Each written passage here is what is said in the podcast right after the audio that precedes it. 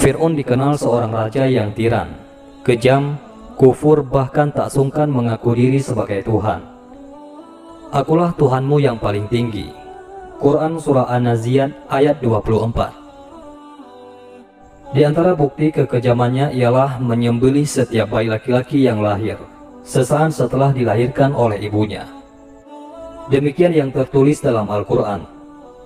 Dan ingatlah ketika kami selamatkan kamu dari Fir'un dan pengikut-pengikutnya. Mereka menimpakan kepadamu siksaan yang seberat-beratnya. Mereka menyembelih anak-anakmu yang laki-laki dan membiarkan hidup anak-anakmu yang perempuan. Quran Surah Al-Baqarah ayat 49 Aksi kejam itu dilakukan Fir'un setelah mendengar ramalan para ahli nujum yaitu juru ramal, terhadap mimpinya melihat sebuah kobaran api yang datang menghampirinya dari arah Baitul Maqdis. Api itu lantas membakar kota Mesir dan menghabiskan seluruh penjurunya. Menurut mereka, akan lahir seorang bayi dari kalangan Bani Israel dan akan menghancurkan kota Mesir. Pada suatu hari, di pinggir sungai Nil, tepat di salah satu pojok istana yang megah, Fir'aun duduk bersama istrinya yaitu Siti Asia. Kebetulan kala itu ia tidak ditemani istrinya yang lain. Itu semata karena kecintaan dan kekagumannya yang begitu besar kepada Siti Asia. Tiba-tiba, sang istri terkejut melihat sebuah benda hitam menyerupai kota terapung di atas air. Segera ia memerintahkan pelayannya untuk mengambilkan benda tersebut. Setelah kota itu dibuka, istri Fir'aun itu terkejut luar biasa karena di dalamnya terdapat bayi mungil. Ia tak sadar berteriak, betapa indahnya hadiah ini, pasti ini dari langit.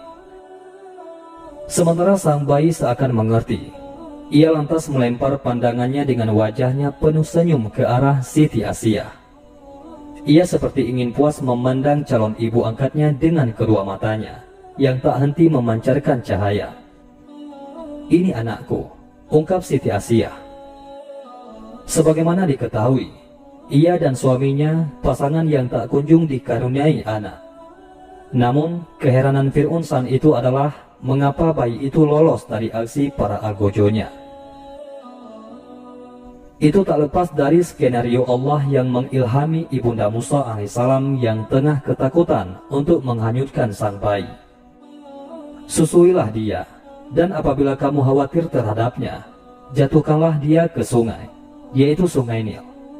Dan janganlah kamu khawatir dan jangan pula bersedih hati, karena sesungguhnya kami akan mengembalikannya kepadamu dan menjadikannya salah seorang dari para rasul. Quran Surah Al-Qasas ayat 7 Mendengar ada bayi yang ditemukan Siti Asia, para Fir'un pun datang menemuinya. Mereka meminta sang bayi darinya, namun ia mempertahankan. Alih-alih menyerahkan sang bayi, Siti Asia malah menghardik mereka. Pergilah kalian dari hadapanku, sebab aku tidak akan memberikan bayi ini kepada siapa pun. Pasti, bayi itu berasal dari kaum Bani Israel, desa mereka.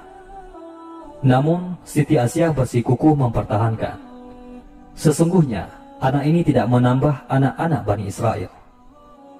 Setelah berkata demikian, Siti Asia langsung menemui suaminya. Ia meminta pertolongan dan belas kasihnya, sebagaimana yang tertulis dalam Al-Quran. Dan istri Fir'un berkata, Ia adalah penyujuk mata hati bagiku dan bagimu. Janganlah kamu membunuhnya, Mudah-mudahan ia bermanfaat kepada kita atau kita ambil ia menjadi anak. Sedang mereka tiada menyadari. Quran Surah Al-Qasas ayat 9 Sambil marah, Fir'aun menjawab, Anak itu hanyalah penyejuk hatimu, sedangkan aku tak membutuhkannya sedikit pun. Namun Siti Asyah terus memohon perlindungan agar suaminya tak membunuh sang bayi. Fir'aun menjawab, Tidak, anak itu tetap harus disembelih. Aku takut jika dia berasal dari kalangan Bani Israel, kemudian menghancurkan kerajaan kita. Siti Asia tak putus asa meminta belas kasihan suaminya, supaya mengurungkan niat dan meritakan sang bayi diberikan kepada dirinya. Rupanya, Allah melimpahkan rasa sayang kepada Musa alaihissalam dalam hati orang-orang yang melihatnya, termasuk Fir'aun. Sebagaimana dalam Al-Quran, dan aku telah melimpahkan kepadamu kasih sayang yang datang dariku, dan supaya kamu diasuh di bawah penganku. Quran Surah Taha ayat 39 Setelah Fir'aun mengizinkan, Siti Asyah kemudian mencari wanita yang mau menyusui bayi Musa alaihissalam.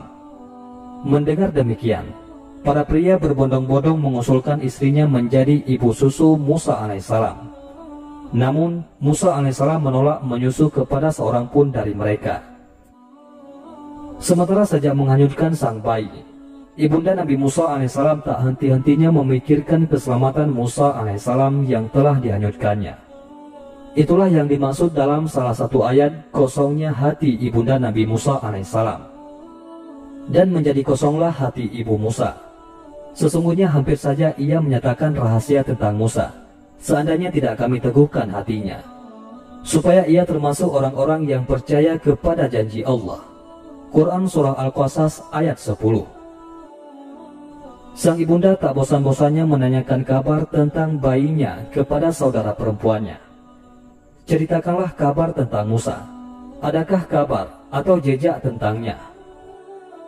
Setelah berusaha mencari kabar, saudara perempuan ibunda Musa alaihissalam mendengar kabar bahwa kerajaan sedang mencari ibu yang sanggup menyusui bayi. Dia langsung berangkat dan menawarkan ibunda Musa alaihissalam menjadi ibu susunya. Ini wanita salihah dari kalangan Bani Israel yang bersedia menyusui bayimu. Semula Siti Asyah menolak tawaran itu. Namun, setelah disarankan oleh beberapa perempuan di sana, Akhirnya ia mau mencoba menyusukan bayi Musa alaihissalam kepadanya. Tak disangka, setelah diangkat ke pangkuannya dan disodori air susu, ia langsung mengisapnya hingga kenyang. Siti Asyah kemudian mengabari suaminya. Fir'aun pun kembali geram. Bayi itu berasal dari kaum Bani Israel.